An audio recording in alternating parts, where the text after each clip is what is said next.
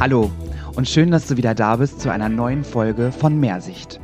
Wir sind André und Steffi und freuen uns, dich mit unserem Leben zwischen Kamm und Schere zu inspirieren. Heute geht es darum, warum Wissen Macht ist und wie man diese für sich nutzen kann.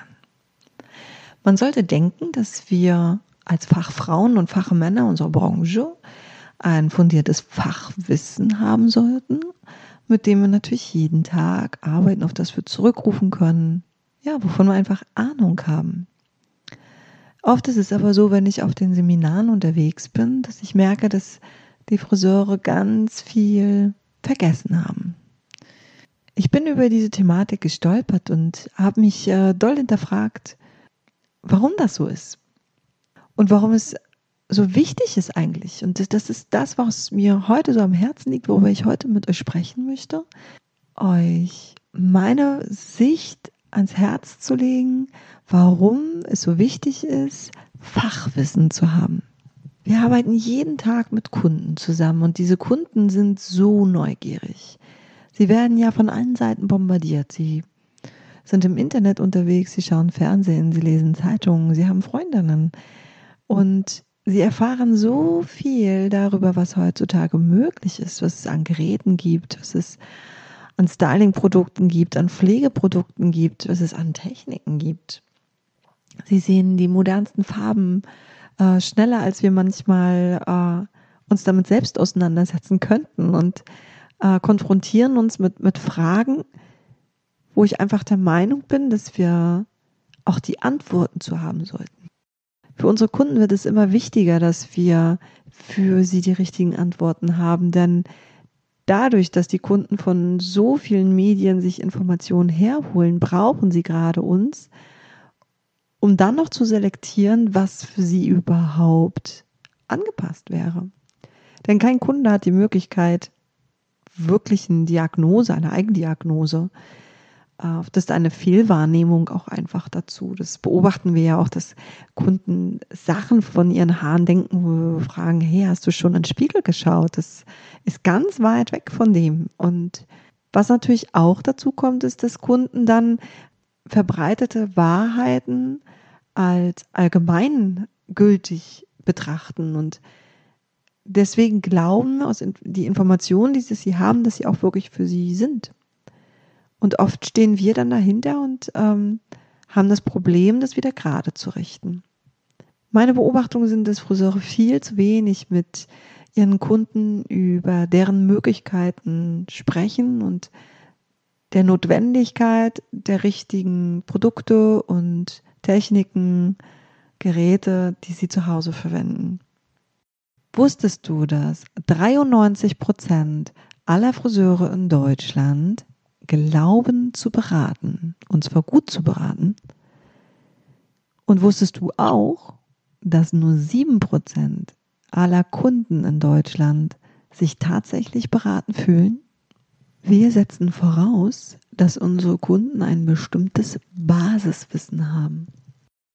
Aber wie viel wissen die Kunden tatsächlich?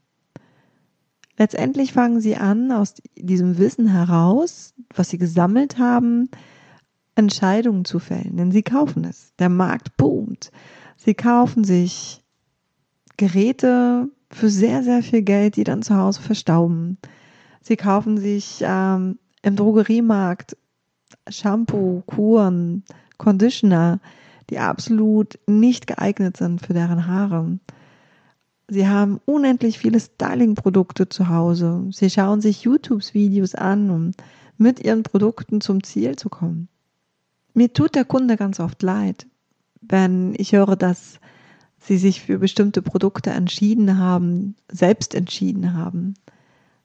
Dann weiß ich, dass sie vorm Supermarktregal stehen in einer Überflut von bunten Produkten mit den schönsten Werbesprüchen der Welt drauf und in dieser Überforderung drei Aspekte abgreifen. Punkt Nummer eins, passt die Flasche in mein Bad. Punkt Nummer zwei, riecht das, was da drin ist, so wie ich es mag.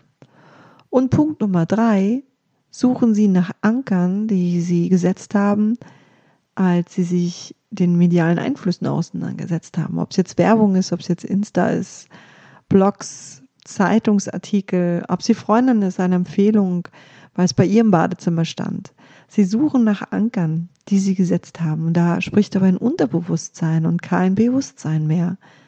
Und aus diesen drei Aspekten heraus kauft sich eine Kundin Produkte. Warum finde ich das jetzt nicht so toll? weil meine Farben, die ich mache, nicht halten, weil mein Schnitt, den ich schneide, nicht so fällt, wie ich es mir wünschen würde für die Kunden. Weil ich weiß, dass so viel möglich ist mit ihren Haaren, dass sie eine wandelbare Frisur hat, aber wie kann sie sie dann verwandeln? Und ich finde es halt mega schade, dass wir unsere Kunden genau an dieser Stelle dann alleine lassen. Oft ist es so, dass die Kunden auch gar nicht wirklich über ihre Probleme sprechen und das hat was damit zu tun, dass sie oft auch ein bisschen resignieren. Ne? Sie haben so viel Erfahrung gesammelt mit diesen ganzen komischen Produkten, die sie für sich selbst gekauft haben, dass sie ganz oft denken, dass bestimmte Sachen mit ihren Haaren ja von vornherein nicht gehen. Und aus diesem Belief heraus gar nicht erst mit uns, vielleicht den neuen Friseur auch, darüber sprechen. Ich beobachte gerade bei meinen neuen Kunden immer wieder, es macht mir schon richtig Freude zu fragen, weil ich sage euch, dass mindestens 80 Prozent der Kunden, die ich in den, im letzten Jahr neu bedient habe, keinen Conditioner oder zumindest nicht regelmäßig anwenden. Begründung, mir werden die Haare zu weich davon. Dass es aber bei dem Conditioner nicht darum geht, ein Haar weich zu machen, sondern die Haaroberfläche zu adstringieren, äh, zu glätten, um dem Haar die Möglichkeit zu geben, sich selbst zu schützen. Dass es unterschiedliche Formeln gibt und damit eben auch der, die Möglichkeit, den positiven Effekt des Adstringierens mit einem kraftvollen Haar zu verbinden. An diesem Punkt sind die Kunden für sich selbst gescheitert. Es hat ihnen niemand gesagt. Das, was für mich dann immer so als, als Wow-Effekt immer wieder zur Geltung kommt, ist, dass diese simple Information, hey, du brauchst das Produkt trotzdem aus dem und dem Grund und es gibt Möglichkeiten, dass du dem positiven Effekt, den du dir wünschst, und zwar ein kraftvolles, glänzendes Haar, wo ein Styling hält, ähm, trotzdem möglich ist. Und die Kunden sind mir extrem dankbar dafür, dass ich ihnen diese Informationen gebe, weil die Farbbrillanz natürlich auch erhalten bleibt, wenn ein Haar sich selbst schützen kann und eine Haaroberfläche geschlossen ist. Weil ein Haar natürlich, gerade wenn es lange Haare sind, ähm, viel länger auch und älter werden kann, wenn es sich selbst schützen kann. Dementsprechend ist es unwahrscheinlich wichtig, dass wir in der Beratung unserer Kunden nicht nur diesen ganz offenen Bedarf, mit dem sie daherkommen, agieren, sondern dass wir auch um die Ecke herum fragen. Die Pflegegewohnheiten, Styling-Gewohnheiten der Kunden hinterfragen, ihre Waschgewohnheiten hinterfragen, und vielleicht auch einfach mal diese Frage stellen, wie ihr Haar aussehen würde, wenn sie all das, was sie über Haare wissen, nicht wüssten, wie dann ihre Frisur aussehen würde. Und es ist so spannend, was Menschen anfangen zu erzählen, wo man sich fragt, warum hat ihnen das noch keiner gesagt, dass das möglich ist oder dass Auszüge davon möglich ist. Und ähm, weil sich ja auch der Markt ständig verändert, sind Sachen, die vielleicht vor einem Jahr noch nicht möglich waren, aber heute möglich. Aber woher soll der Kunde das wissen? Und ich finde es so wichtig, dass wir an dieser Stelle wirklich immer wieder nachhaken, was möchte mein Kunde wirklich? Was will er wissen? Wusstest du, dass über 30 Prozent aller Kunden in Deutschland, das ist ein Durchschnittswert, Informationen über die Heimpflege haben wollen und über 32 Prozent eine richtige Typberatung wollen. Hand aufs Herz, kaufen alle Kunden 30 Prozent von den Haarpflegeprodukte bei dir?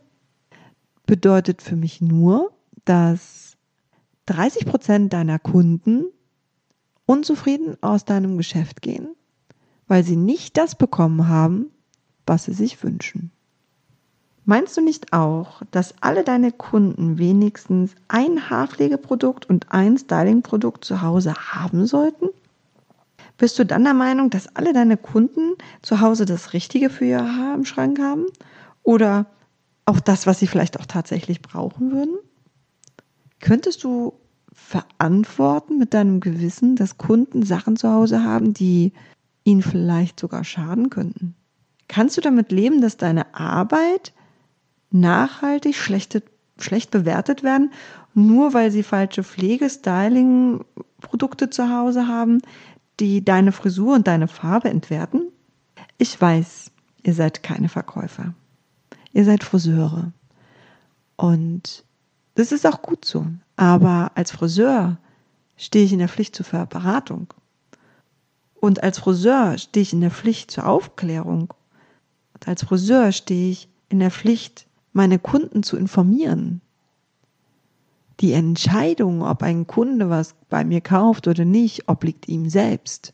Ich glaube, dass so viele Friseure aus Angst als Verkäufer dazustehen, auch Angst vor der richtigen Beratung haben, weil sie niemandem was aufdrücken wollen.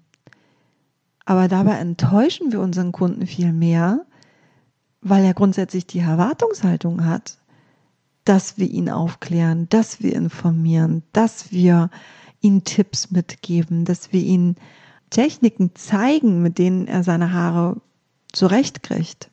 Das ist unsere Verantwortung. Und der Kunde ist so mehr als dankbar, wenn er das, was er bekommt, auch erhält.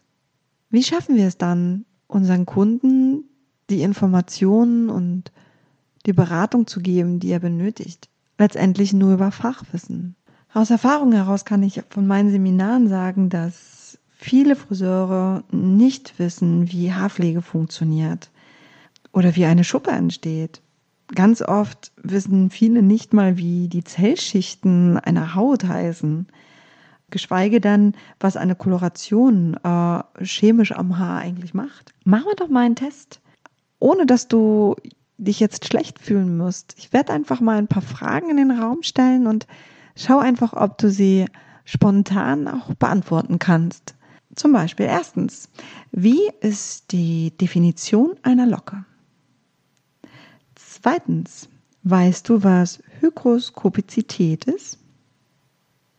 Drittens, färbst du zielsicher oder hast du Angst vor dem Ergebnis? Viertens, Warum wird ein Haar im Alter oft feiner? Fünftens. Was ist eine Komplementärfarbe? Sechstens.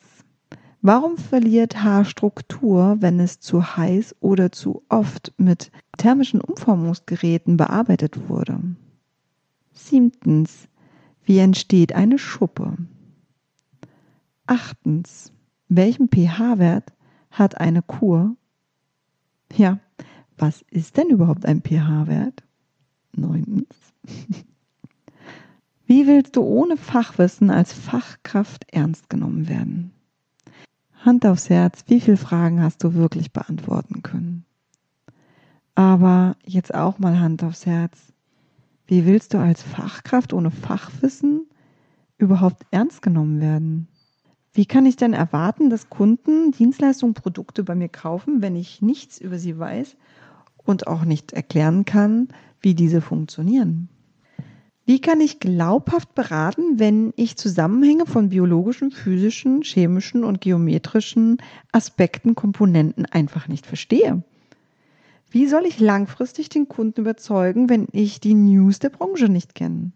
Oft beobachte ich, dass Berufskollegen aus Scham, Nichtwissen gegenüber lieber Unwahrheiten erzählen und damit den nächsten Friseur das ausbaden lassen, weil der damit dann nachher bearbeiten darf.